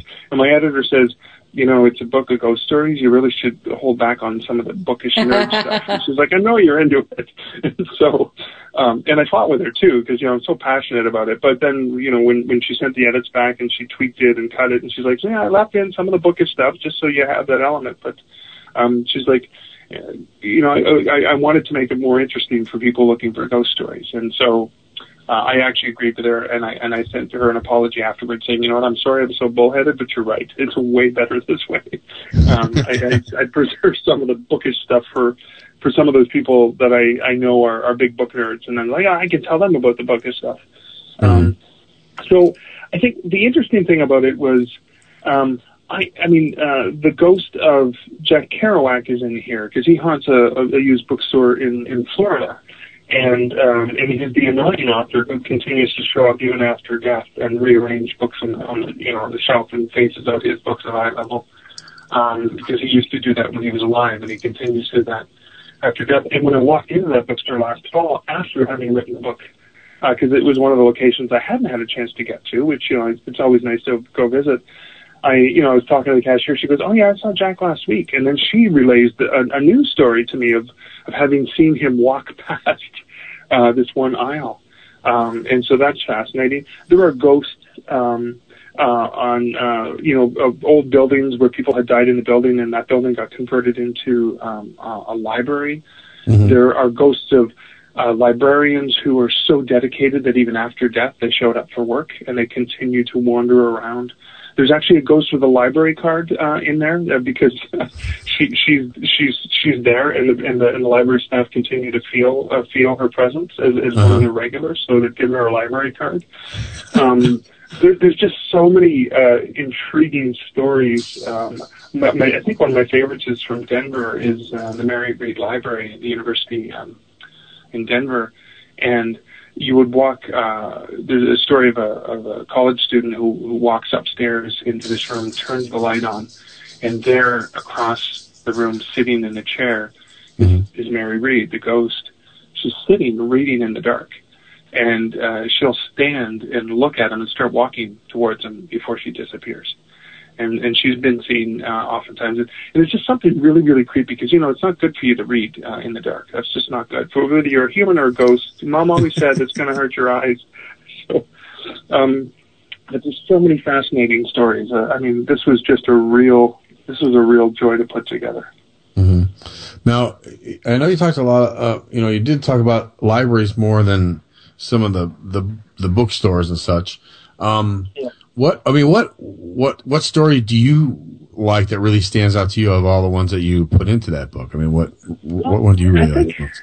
I think one of the ones that is intriguing, and it's kind of funny when you talked uh, earlier about the, the dolls, right? The, the haunted dolls, because Yes. it's it's a it's an artifact that carries a spirit with it. Mm-hmm. And there's a there's a used bookstore in Barrie, Ontario. And Barrie's about an hour, an hour and a half drive north of Toronto. And this gentleman bought a book on World War II, brought it to his home, and inadvertently brought a ghost with it because the ghost was attached to the book. He woke up in the middle of the night. He looked up and he saw a man standing in sort of a brown tunic with sort of a rope tied around his waist, very old fashioned looking, standing in front of his closet, flipping through the book. And then he faded from sight. The next night he woke up, he saw the same man walking into his closet and disappearing into the closet door. And he continued to see that ghost until he actually consulted a priest. And the priest said, Take the book back to the bookstore. And he did. And the ghost never showed up again. Uh, and of course, there are stories of the owner of the bookstore talking about the fact that, oh yeah, that's not the only book that's haunted in this location. Um, so it, it's kind of it's kind of a, that that's an intriguing one. So you think you know you go to a used bookstore and you find this wonderful book that you can't get anywhere else because it's no longer in print, and you get way more than you bargained for when you bring it home. Yeah. Well, but I mean that's that's actually fairly common. You know, like people who buy things in antique stores or at estate sales or or Yeah. you know first edition books or any of those things. Yeah, they can have attachments, and um, you know if that's not what you're shopping for, that can certainly be a surprise. Yeah, for sure. Um, you guys are probably familiar with Lord uh, Lord Combermere's uh, chair uh, in in Whitchurch, England, in, in the um, Cumbermere Library. It's one of the most famous ghost pictures, right? Um, I remember, I remember, you know, when I was young and interested in ghosts, I remember this is one of the pictures you would always see. It was taken uh, in 1891, and and I don't know if you know. Do you guys know the story behind this one? No, I don't share, know. Share that with me. I, So- I know the picture, just not the story. the library was one of his most, you know, cherished places to be. And he died. And it was during his funeral that it was just uh, Sybil Corbett, um, who was a, a family member, who was setting up a camera in the library to take a picture of the library. I think it was her and just one servant that was still in the uh, in the building. And this was back in the days where you would set up a camera, you know, for you know five minutes exposure. Mm-hmm. And that's that's how you know because of the light and everything it had to have that long of an exposure to, to take the picture. And what had happened was after when she developed the photo she saw in his chair a figure that looked like lord Combermere. The servant who was there with her she had actually she had actually had left the room so there was a lot of speculation that oh yeah the servant probably went sat in his chair you know for a few minutes and then left and then that's why you see the ghostly figure sort of you know uh, somewhat visible in the chair but interestingly enough, uh, when Lord Combermere died, he had uh, had been hit by a vehicle, uh, and his legs were broken. And uh, and so in the picture, his his legs are the only thing that are very very faded, and you can't really see. And so there was there were hundreds and hundreds of pages of speculation about whether or not this was a you know a real ghost, whether it was some other phenomenon that had happened, and Right. and, and I and I never you know I'd seen the picture, but I'd never heard the story. So you know, getting the chance to write this book meant I got to do the research and, and learn more about that, which was a lot of fun. yeah, I just I just put a link in the chat room if people are interested in seeing the picture. Oh, excellent. Yep. Yep. Very cool. Do you have a question? You want me to? No, was- you sounded like you were going to talk, so I was Well, just Well, That's okay. No, I was just going to say, um, you know, we had talked about the Willard Library. So, I mean, is that is that one of the libraries in your book, or was that not in there? No, no, that's definitely in there. Uh, so the Willard Library um, has the um, prestige of being the only library in the world to actually have 24-hour ghost cams. Yep. And you can actually go right now online while you're listening to the show, of course, and you can watch the ghost cams and take screenshots of, of weird phenomena that's going on. And that's the, the, the, the gray lady ghost. Uh, it's the ghost that was seen in the, um, yeah. it's in the children's section of the library downstairs. And, um, I think the first time a ghost was seen there was the custodian was going to stoke the fire, you know, at three in the morning before, um, when, when it was a school. And, uh, and she showed up and he, uh, basically took off and never came back. Uh, that was the first time she had been seen. And of course she can, she continues, uh, she's seen, um, th- throughout there. But I, but I just love the fact that the library itself has embraced this uh, Mm-hmm. legend and and and and and isn't it wouldn't it what a wonderful thing that people because kids are fascinated with different things and to have kids you know be drawn to want to go to a library which is you know, one of the most wonderful places in the world um, because of something fun like ghosts and that the staff actually provide information and history and all kinds of resources you know um, speculating about the gray lady and who she is and and, and all of that i just I, I, I just fell in love with the Willard Library, and the folks there were so good. I mean, most of the people that I talked to were so willing to send photographs or share stories. And I mean, come on, writing a book about bookish places with bookish people, like, come on, it's one of the things that doesn't get any better than that, does it? No, it doesn't. You know, maybe haunted breweries might have been uh, a little bit more. Ooh, there you go. I did I did get to write about a haunted winery once, and I really enjoyed the Oh. research. Yeah, it was Oh, I'm pretty. sure you did. Yeah. hey, you know, that's that's what you could do next is like haunted booze. It could be wineries and distilleries and breweries. I think I could do that. That would be fun. Yeah. Yeah. Yeah, the research would be horrible, wouldn't it? Oh, yeah. You have to- good luck remembering what you got to write about. Be like, what, what was I supposed to write about? I remember. Well, I'm gonna have to go back and do that again. Yeah, we'll have to just try it a couple more times to make sure I got it right. So. Yeah, that's right. I gotcha. So, so with writing all this and stuff, and now, and now we talked about, you know, how, um, it's funny that you write about that, but yet that stuff kind of, like, it, you're passionate about it, but yet it still kind of freaks you out. Have you ever thought about, have you, have you ever gone on an investigation? Have you ever tried that or to go with somebody to, you know, and, and- I actually, um, uh, when I was at a hotel for a, a science fiction conference I was at last spring, Mm-hmm. uh, which was uh, haunted by a little girl, I went with a friend of mine who had a um, uh, just a simple device that would record, um, would show you um, activity, Mhm. and we were trying to talk to her, but I was terrified. I was absolutely terrified. But I haven't gone on a, on a serious investigation yet. I probably uh, I would love to try that. I think that would be that would be fun. But no, I haven't. I've gone on I've gone on many ghost walks, Mhm. and I've gone on tours of places where you know where um, where they give you some of the history and, and you get to experience uh, the place for yourself. But um, no, I haven't gone on like the old where you, you stay overnight and you've got the cameras and everyone doing the investigation. I've Yeah. watched lots of videos of it though, and I get Sure. so creeped out watching those. Surely you've come across people of people like us before though. So, you know, all you have to do is say, Hey, I'm doing research for a book. Would you let me tag along on an investigation? And you know what? Most people are going to say, all right, come along, you know? bring, bring it on, Mark. Let's Please, go. Where, wear your depends and you can come with us. That's okay. We won't, it- it- we won't tell anybody if anything happens. You know, it's like Vegas. You know, I have to, I have to wonder what happened to you when you were young that you don't remember. that scared me in such a way. Yeah. I don't know. Yeah, seriously. I, I kind of wonder No. about that because, um, yeah.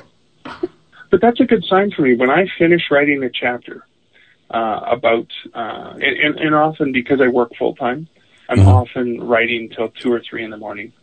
Um, you know, to, to finish Creepy Capital uh, a few weeks ago, you know, for pretty much a week straight, I would, you know, get home from work and, and finish the stuff I needed to do and write from like 9 p.m. until 2 in the morning. And when I finish writing a chapter, I usually take a break at the end of each one and, and I, I I feel that chill. I feel like I'm looking over my shoulder and I'm wondering, like, I'm thinking about the the stuff I was just writing about. And one time, when I did Haunted Hamilton, uh, it's the city I live in now. Um, there was a, a, a ghost story about uh, a woman who had woken up and there was like this ghost hovering over top of her with like these dark sockets for eyes and she, you know, like haggity sort of uh, hair um, and just the just the image as as as it, and it was from an article. It was from a newspaper article from the seventies uh, that I found the story. And as I'm looking at the artist's sketch of the picture, and I'm imagining, you know, waking up, opening my eyes, and seeing that hovering above me, um, I sat. Uh, this was uh, in in the in the house I was in at the time. My base basement den was the only light I had on. Um, my wife and my son were sleeping upstairs. It was probably three in the morning. I finished writing. I'm like, okay, I should get to bed. I get sleep for two or three hours, then get up and go to work. And I sat there, and I couldn't leave the light in my den. I couldn't leave and walk into the dark to go out uh, upstairs and go to bed. I sat there for 40 minutes in my chair in a pool of light, thinking, yeah, I could sleep here. I'm good. You need you need I- an emergency headlamp is what you need, Oh, and you you'll be think, oh my god, a headlamp. Oh my god! But I actually sat there, and then I found like, okay, enough's enough, and I finally either got so tired that it, you know the the the, the fear finally went away. But I I remember sitting there, you know, chills with goosebumps, just terrified. Just I think- I find and, it- and that's that's a sign of a of a fun chapter for me. Well, yeah. so you I- I like find- you like that though, then too. You obviously Mhm. you you like to be scared. I do. I yeah. do enjoy it. Yeah. I find it fascinating that he writes the scary stuff that scares the poop out of himself, and then he can't. That's awesome. Well, I figure if I scared myself, then chances are I'm going to scare at least one other person who's reading it. I think if you scared yourself and you knew it was coming, you'll probably scare more than one person. Yeah, I'm pretty sure. Yeah. Mhm. Yeah, I, I'm I'm never going to forget that statement ever. Though, yeah, I could sleep here, and you went with the high voice too. Yeah, I could sleep here. that was awesome. So, so why do they say like as far as your fiction, um, they describe it as Twilight Zone style? Why, why, why do you? Yeah, why so- is that? Because most people have seen uh, Twilight Zone or The Outer Limits, so they, they understand the kind of story that happens there. And um, because the stuff I write, um, this is just sort of trying to specify genre. Um, I would say, well, it's not science fiction because there's not a lot of science in what I write. Um, it's not fantasy because no dragons and, and magic and stuff like that. And, and and I would call it horror initially because horror tended to cover sort of that speculative stuff that wasn't science fiction, wasn't fantasy. But a lot of times people would read my fiction and go, "Well, that wasn't horror. Like it wasn't, you know, what they think of as classic horror. It was just creepy and and and and weird, weird fiction." You write creepy, so- weird fiction. There you go. I write creepy, weird fiction. So I often find that when people, when I say horror, people are like, oh, I don't like horror. I'm not going to go there. Um, but when I when I explain that it's kind of like an episode of the Twilight Zone, they go, oh, oh, okay, that sounds neat. It sounds like it's interesting and maybe a little bit creepy, but it's not like, you know, when you say horror, I think people think about slasher films and stuff like that, and they go, well, that that wasn't horror. I mean, a lot of it's dark humor too. But um, so I found that over time, when I describe the, you know, when I tell people, I say, well, was that like an episode of the Twilight Zone? Yeah, I, I could see that. Uh, it's one of those stories that is weird and you just can't place it. Mm-hmm. Yeah, because you you have other there's other you know like one hand screaming, which is like a short story collection. And what what's and I, I'm so we talked about the Pizza Man, but that wasn't in Campus Chill. So what's is I, I, I guess it's a stupid Chill, question, yeah. but is is Campus Chills about like campuses and stuff? No. And we, or Um, no, it's actually fiction. It's fiction. I was working at McMaster University Bookstore. We had an espresso book machine, which is a machine that'll print and bind a book right on the Okay. right in the store. Mhm. And I got 13 Canadian writers to write original fiction set on campuses. So it was ghost stories Oh, cool. told at various, and it happened to be all Canadian. And so I had like uh, Kelley Armstrong went to Western University uh, in uh, in London, Ontario. So she wrote about Western, and uh, Julie Czerneda, a science fiction writer from um, from Ontario, uh, wrote about uh, Waterloo. And uh, so we had all these different writers writing stories. Now, the one mandate that I did say when I asked them to write the stories was no Virginia Tech style stories. I don't want Oh, yeah. student goes into, you know, shoots up class. That's not horror. That's reality. I want it to be something fantastical. A monster is created in the lab. Um, a ghost from the historic building. You know, some some some weird thing happens. Um, that's speculative, not not real world horror. And uh, and so that collection came out. Ironically, now that I've started to do the nonfiction books, I'm like, yeah, I got to do a book of ghost stories about campuses. But what am I going to call it? I've already used that title. That's true. So I I just pulled up your Amazon links. You you have one about snowmen. Oh, that's one of my most popular stories. Um, uh, yes, so Snowman Shivers, and I made that one free because that was uh, there were two stories that actually were previously published, and then I republished them in One Hand Screaming. And so the the the the most popular of the two Snowman stories are um, a story called "That Old Silk, Silk Hat They Found," and I always when I listened to the song "Frosty the Snowman," I always wondered how could he be so happy, and where did his legs come from? Because when they built the snowman, I'm pretty sure he was just three balls of snow. Uh, like, like just because he came to life doesn't mean that he suddenly sprouts legs. So I wrote what I thought was a more realistic take on what would happen if you put an old silk hat on a snowman and it came to life. What would really happen? And so it was a dark humor tale. And, and, and the thing I love about this is I have gone in and read this story to grade six classes, and I've read this to uh, to seniors. Uh, so it's a story that just, especially here in Canada, you know, where you know snow is uh, a way of life in most of, except for you know on the on the west coast, it's a it's a way of life for most of us for you know four or five months of the year. Um, so uh, those are those are two of my more popular stories, and and and oftentimes people will say, "When are you going to write another snowman story? When are you going to write another snowman story?" I actually did. Uh, I'm, I'm having one that's going to be published. This um, a YA story is getting published in a fiction river anthology in December, but it's more of a touching story. It's not dark humor at all, but again, it's uh, I've returned to my snowman roots. Awesome.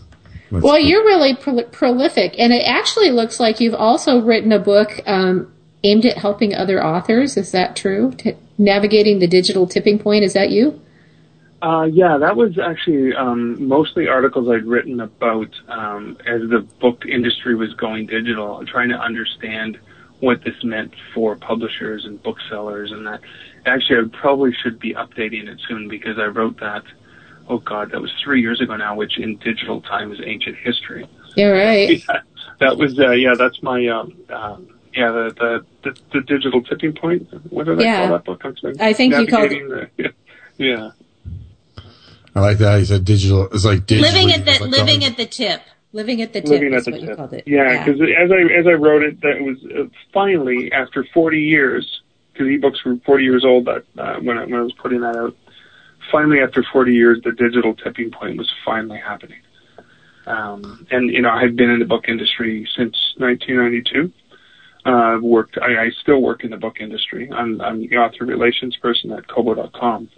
And so I, um, you know, having been involved in the book industry, um, for, you know, more than 20 years, um, you know, I was always writing articles and focused on what does this mean for authors and publishers and bookstores and libraries and, and what does it mean for, for, you know, um, consumers. Um, you know, our, and, and, and the beautiful thing, you know, in, in a simple conclusion is you will always need stories and storytellers and you will Yes. always have books and stories in whatever format. It doesn't matter. All people want is to be entertained and to be consumed and to learn and to, to be educated and stuff. So that's really, really exciting. I just found one that it's a short, I think, that you wrote called Memento Mori. Is it about taking pictures of dead people? No, actually, Memento Mori is it's it's an ode to an old Mark Twain short story, and so um, there was a Mark Twain short story called um, A Curious Dream, uh, where he uh, has this dream one Halloween where he uh, is sitting on his front steps and he sees a bunch of skeletons dragging their uh, coffins down the street, and the skeleton stops, and it's sort of a dark humor, sort of political piece. And he's basically saying, it's such a shame. It used to be such a wonderful thing to be dead. Now it's such a shame. Nobody takes care of the grave. Nobody's ever visited me. Look at my robes. They're all rotted. There's, you know, uh, all these bugs crawling through me. It's like you guys really don't know how to take care of the dead. Like it's really disgusting that you have no, you know, you don't honor us in any way. And it's, and he wakes up and he's like, oh wow, this is just bizarre. And so I thought it was a public domain story and I was supposed to be, I think I was supposed to be studying university for something at that time. But instead of studying, I wrote the story, and the story was, what if, what if the the the dad went a little farther to to teach the living a lesson? And so I, I sort of, um, it, Memento Mori, the subtitle is A Curious Nightmare, uh, an ode to Mark Twain. For anyone who recognized the piece, they go, it, it, it parallels the Mark Twain piece and then sort of takes it to the, to the next level. And that was a lot of fun um, you know, riffing on a on a classic story that I so adored. You are totally a book nerd. I'm a giant book nerd. Yeah, that's cool. I, I love that. I, I love books. I'm a huge reader and, of course, a writer as well. So, yeah, good for you. So yeah. So so when are we going to see that book you wrote when you were 13 years old? It's hidden away. Oh God, I have an old uh, an old ex girlfriend who um, who has a copy uh, of it and keeps. She she's actually sent me pictures of manuscript pages saying, you know, I might reveal this one day. so I'm like, please don't, please please don't. Is there is there at least a title to it, or is there no title to this? To, uh, to Uh, that was actually it was called uh, the story of Conan Bach. Uh, Conan, yes, being Conan the Barbarian, because I, Mhm. you know, I didn't know enough when I was 13 that I couldn't use a copywritten character. Sure. You, oh, it's, so it's fanfic. It was, it was, a, it was a, yeah, technically it was It's kind of fanfic, fanfic yeah. because Yeah. one of the main characters was, um, was based on Conan the Barbarian. And you know fictional. Yeah, so in, in many ways it was it was it was really terrible fanfic. Way to sell yourself, Mark. that, that's a story I never plan on anyone ever reading.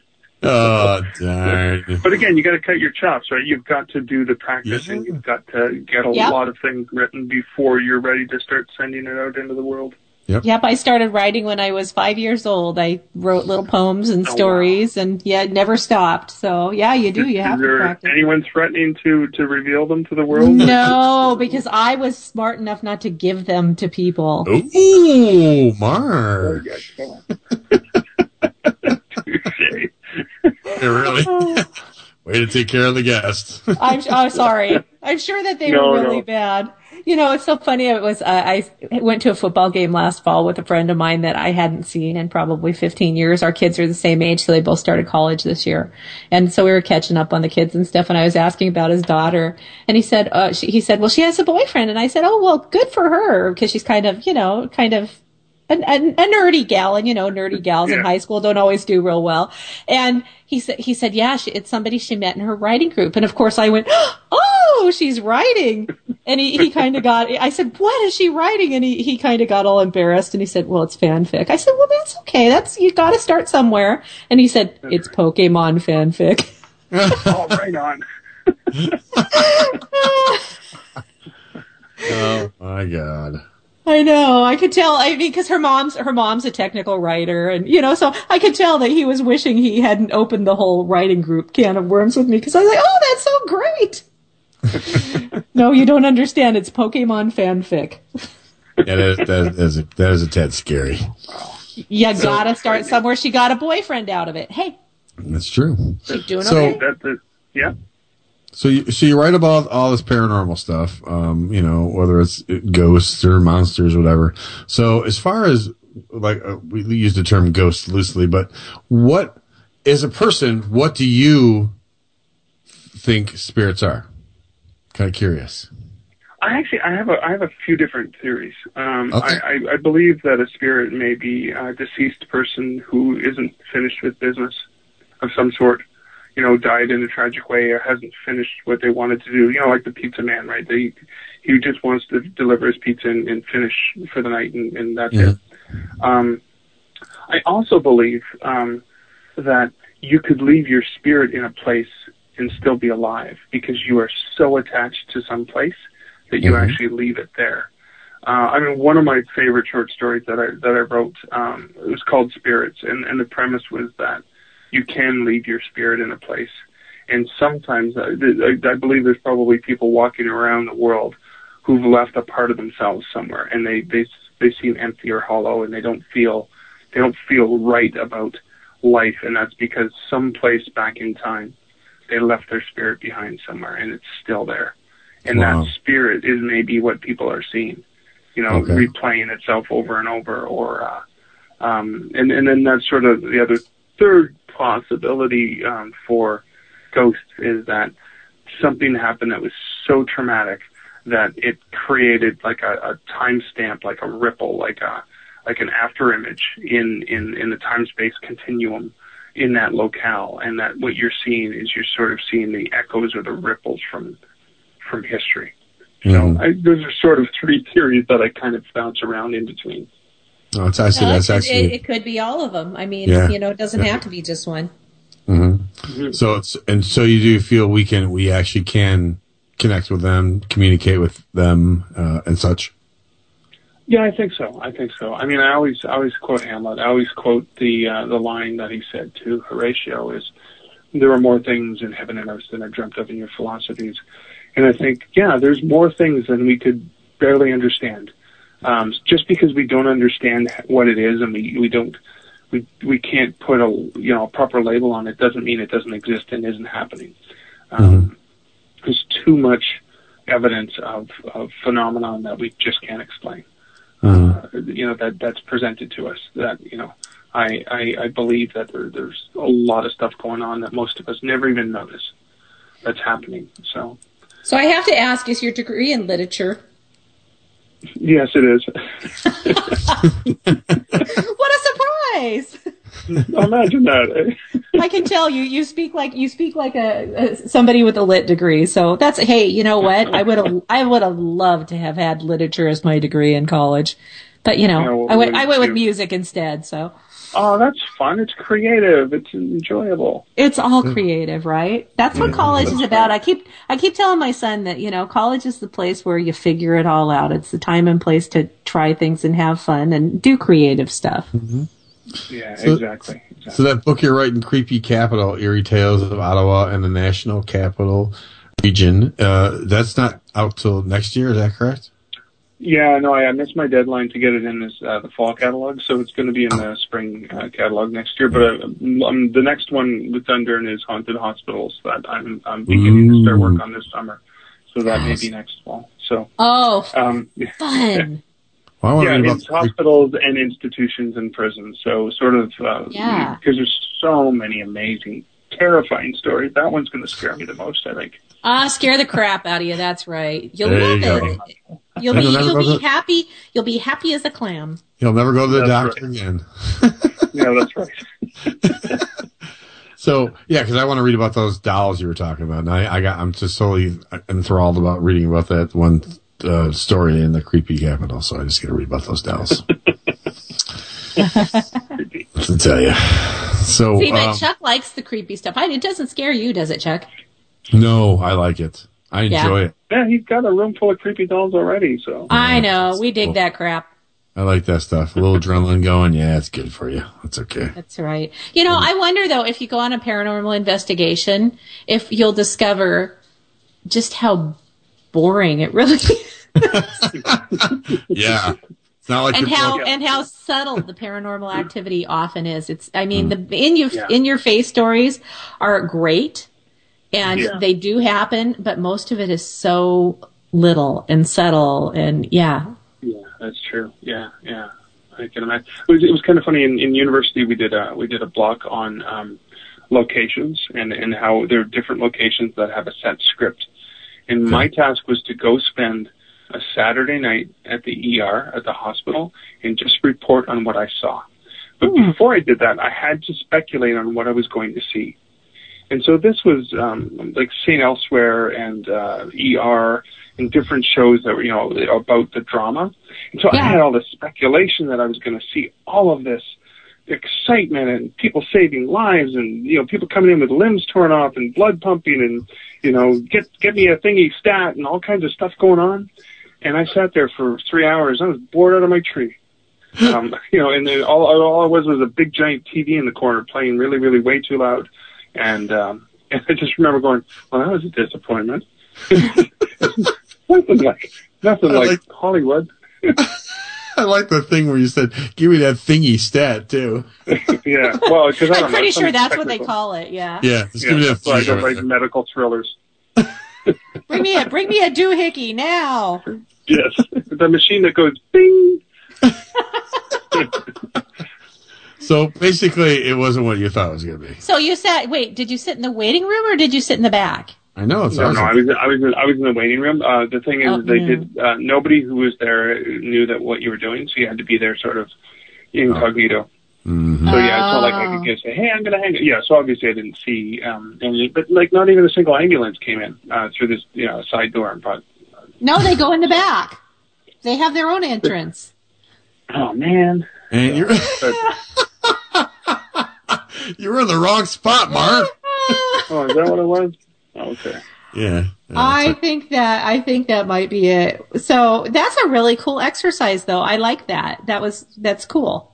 Yep. Yeah, some of the some of the students did um, uh, pool halls, and s- somebody did a porn movie theater, and it was kind of funny because they're like, I didn't realize how dark you could actually make a theater. Because normally you go to see a movie, you got the bright exit signs, you can see what's going on, but in this theater, the seats are You really don't really wanna see what's and going it's on. dark. and you're Yeah. like, well, that makes sense. Okay, but it's so it's so fascinating that people went to all these different locales and then reported back on, okay, this is what I thought I was going to see. This is what I saw. You know, this is the, you know this is where the stories come from or whatever. So hmm. It was uh, it was it was just a great uh, fa- great teacher at Carleton University, and uh, what a great course. It was called So- the Writer Literature and Society. I remember that. So, so, so for you, where do you where do you go from here now? You're doing a lot of. Well, I know you said the haunted hospitals, but you're doing a lot of fiction writing too now, correct?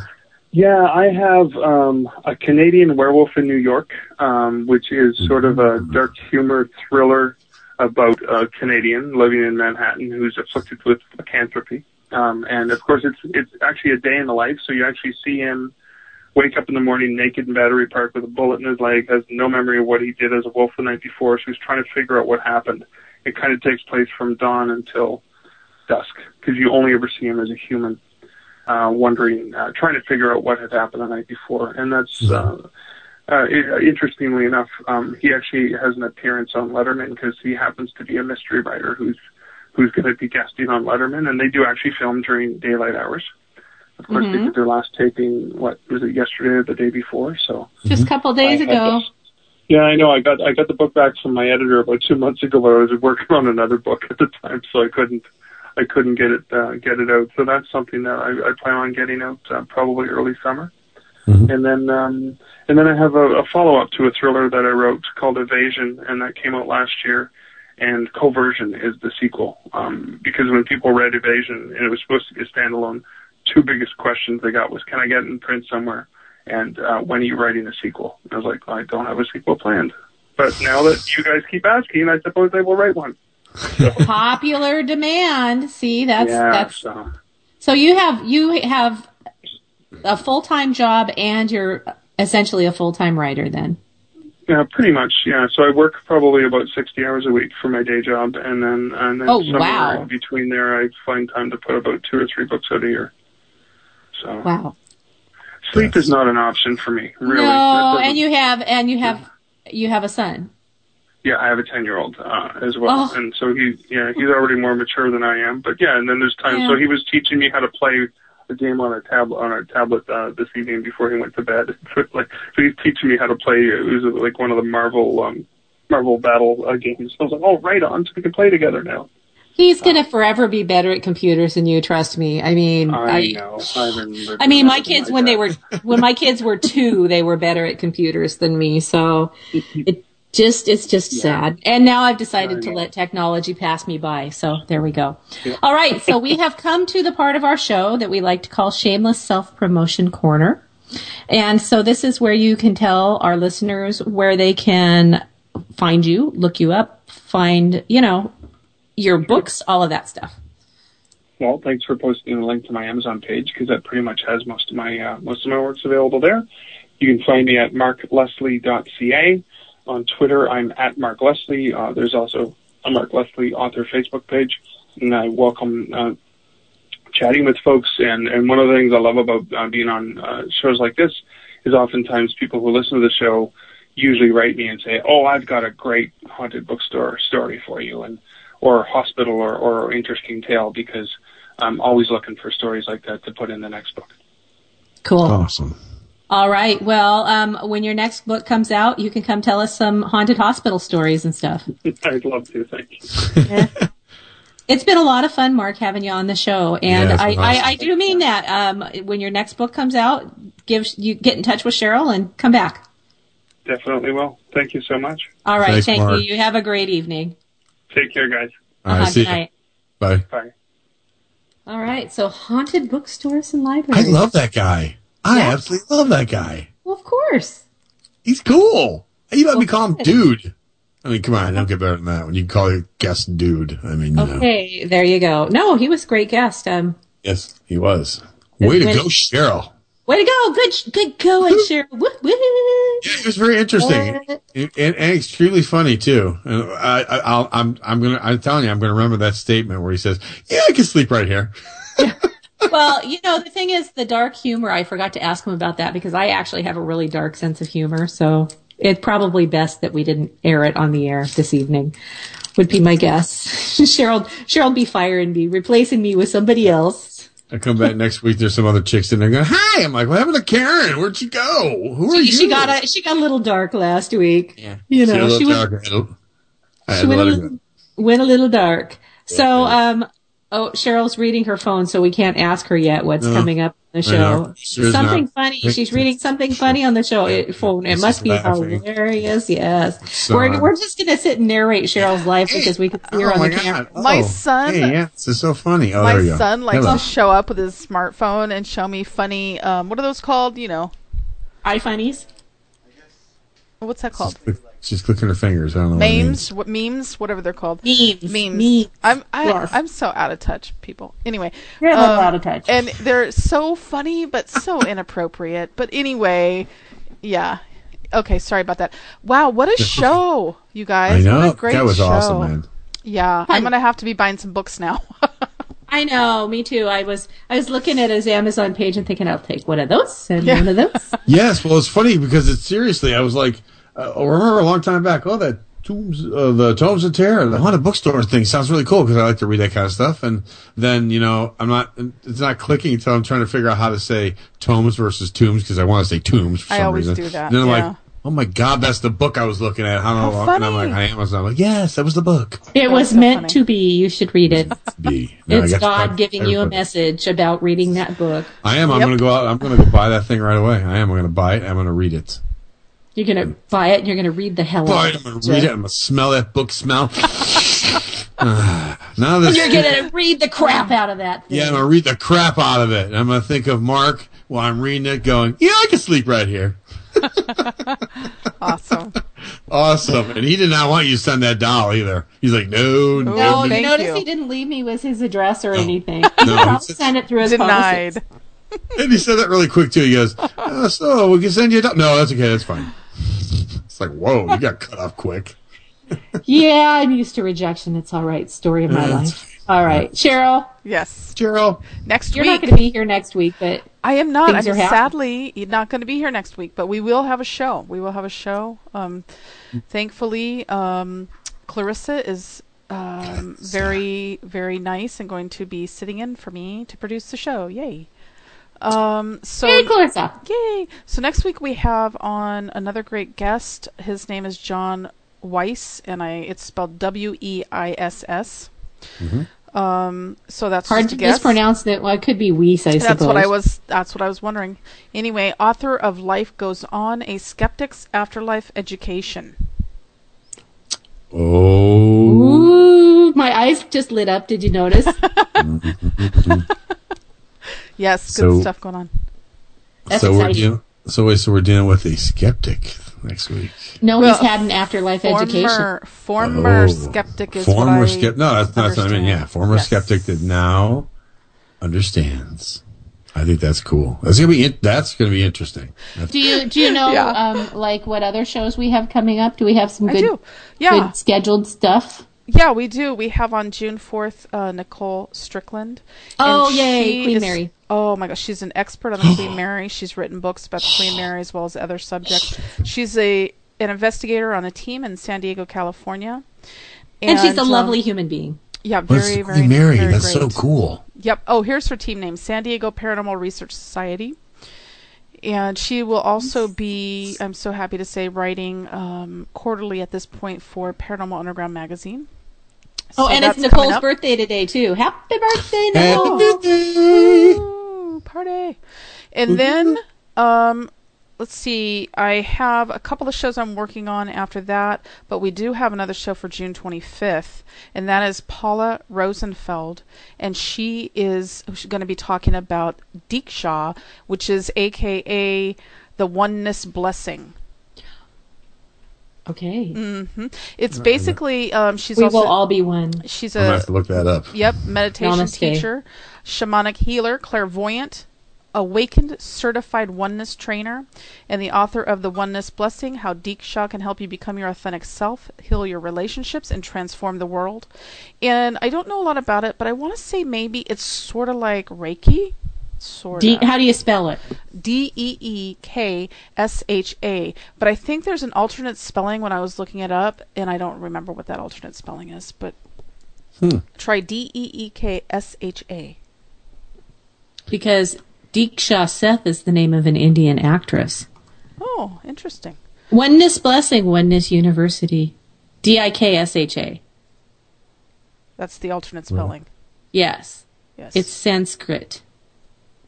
They're looking things up. You can't see what they're All doing. right. I have a memory. well, anyway, okay. by the way, real hey, quick- do we have do we have um haunted doll Holly coming on soon? Did we get her scheduled? We did not because our dates didn't match up, so I'm just waiting to hear back from her on an alternate date that I sent over. Okay. Um, but but um, we will be having, as you call her, haunted doll Holly. on. Why do you call her haunted doll Holly? She's the one who sent me the doll that's running up and down my halls and opening and closing my doors. Oh, so you got somebody. The the people that I nobody would talk to me. Well, the one person I for Sarah Jane, I never got anything back. So Yeah, I haven't I haven't either. So yeah. Yeah, Except for that's haunted doll Holly. Haunted doll Holly. We're gonna yep, we're gonna be talking haunted dolls here real soon. Good stuff. Hopefully soon. But also, I want to talk about a show coming up on July second. And our good friend. Is it a Pat- very special show? It's a very special show. Our good friend Patty Valdez referred me to this guest directly, and the guest, well, the the, the, the person is nice enough to be a guest. Her name is Barb Shoop. And- oh, the and- Bigfoot! Yeah, she's a Bigfoot witness and evidence collector, and she has some videos up on YouTube about it. I'm um, really looking forward to this show because I've been wanting to talk to a Bigfoot witness forever. Yeah. She's a Washington Stater. Mm-hmm. Yep. That's I'll have to exciting. look- Thanks, Patty. I'm gonna have to look that up now. Woo, Patty. Thanks, Patty.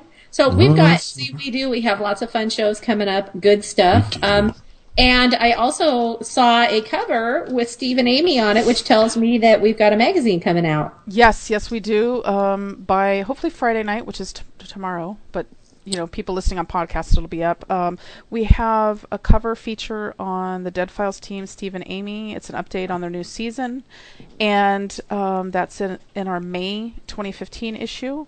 And um, for those listening live, that should be online, like I said, in a day or two, which is very exciting. And I'm hoping that when Steve and Amy, because they're currently filming, get uh, a few minutes, that they will join us back again for round three on Paranormal Underground Radio in the dark. Mean I Because they're get to they're to fun to talk to. Yes. Yeah. Ooh, awesome. Yes. I just started Yes. watching the show too. You know, it's been on forever, and I was like, I have to check this. Everybody always talks about the show, so I'm going to check the show out. You know, um, and I watched it, and it just sucked me right in. I like that show. I really right like in. that show. yes. Yeah, so now I have to go back to the beginning Yeah. and find them all, and then watch them all now. Yes. So there you go. So I have a lot to watch now. That's kind of cool, though. You know, I like that. It's very interesting. I always stuff. have a lot of stuff on my plate to watch, and then I get distracted by you know things like work. Uh, work. Whenever someone's on my plate, I just eat it. So I can tell you. Work is just absolutely ruining my television watching habits. Oh, stinking work, you know, I tell you, it's work and you got bills and, you know, then they want money and, you know, I don't understand this. Should be like, hey, trade yeah, a fir- Tan- I'm Tanner to will be home in electricity, you know? Tanner will be home in three weeks. That means that in three weeks I won't have to pay extra money out for college for like two whole months. Whoa. Nice. I know. If I were smart, what I would do is save it for when he goes back to school. But at the same time, I won't have to pay money out for college for like two whole months. I could like I don't know, maybe buy a cup of coffee or something. There you go. I think that'd be a, I think that'd be a grand idea to buy a cup of coffee. Grand. So, is there Right. anything in the in the magazine you want to promo, or just Steve and Amy and we're good? Um, just stay, Steve and Amy, and we're good. No. um, well, Karen, you have that fabulous article on your shadow self, which I very much Oh, enjoyed. yeah. Um, and dream interpretation on what dark forces mean Dun, dun, in your dreams, which is very. I very went I went dark this month. Awesome. Chuck has a very lovely article on the haunted Leland Tower. It's a lovely article. Yes, lovely. it's lovely. Lovely. It's Oh. lovely. It's lovely. it's bloody lovely. We Oh, have hell. we have oh, a Yeah. a special report on faceless ghosts. Ooh, well, that sounds creepy. Yes, We get, it let's sure get Mark is. back on that one. We just were talking about faceless ghosts last week with um with uh Aaron, weren't we? Or with, not with Aaron, with um We were weird. Okay, I forgot all about that. yeah, it that. was Aaron. We were talking about faceless ghosts last week. And Chad wrote a lovely, delightful publisher's letter on what was the title on that one? Give me Wow. the title on that It's so delightful she forgot to read it. She builds Are up and goes, we I'm sorry, what? psychic? Uh, well, I remember what it's about. I can't remember every title I ever edit. Okay, No. it's Are We Psychic, basically, and it's basically breaking it down into te- you know um, into telekinesis, into telepathy, into the different psychic senses, and and that I think he's basically saying that it's there, it's it's there in our because it's it's there physically because it's it's obviously there sp- in spirit. Because how do Mhm. spirits t- communicate? How do spirits interact when they don't have a physical body? Am I not relaying this correctly, Chad? Well, he's, just have to he's looking read at me fun. Chad. I wish I had telekinesis. I could just throw people Funnily. across the room when they tick me off. Yeah, like Carrie. Yeah, But it's awesome. but anyway, yep, we've got a lot of good stuff in the issue, as usual. oh, sorry. Cool. Yes. All right. So I, I suppose what we should do probably is wrap things up then. Um, hey, Right. thanks to our guest Mark Leslie, and Yes. thanks to Thanks, um, for to our listeners. Even though not many of you listened live, we know you're going to listen in the podcast because you always do, and we appreciate Mm-hmm. that. So thank you for listening to Paranormal Underground Radio here on the Hazy in the Dark here on the Hazy Radio Network. We'll be back next week at 6 p.m. Pacific, 7 p.m. Pacific. Oh my God, I'm like six months Wow. throwback all of a sudden. We will be back next week at 7 p.m. Pacific, 10 p.m. Eastern, and other times in the flyover states. Thanks everybody for listening and for listening to me stumble over my rehearsed speech. Y'all have a good week. Good night. Good night. And enjoy your three day weekend. Uh-huh, yes. If you'd like to be a guest on Paranormal Underground Radio in the Dark, email us at editor at paranormalunderground.net. And until next week, remember this. If something looks out of place or doesn't feel quite right, it could just be something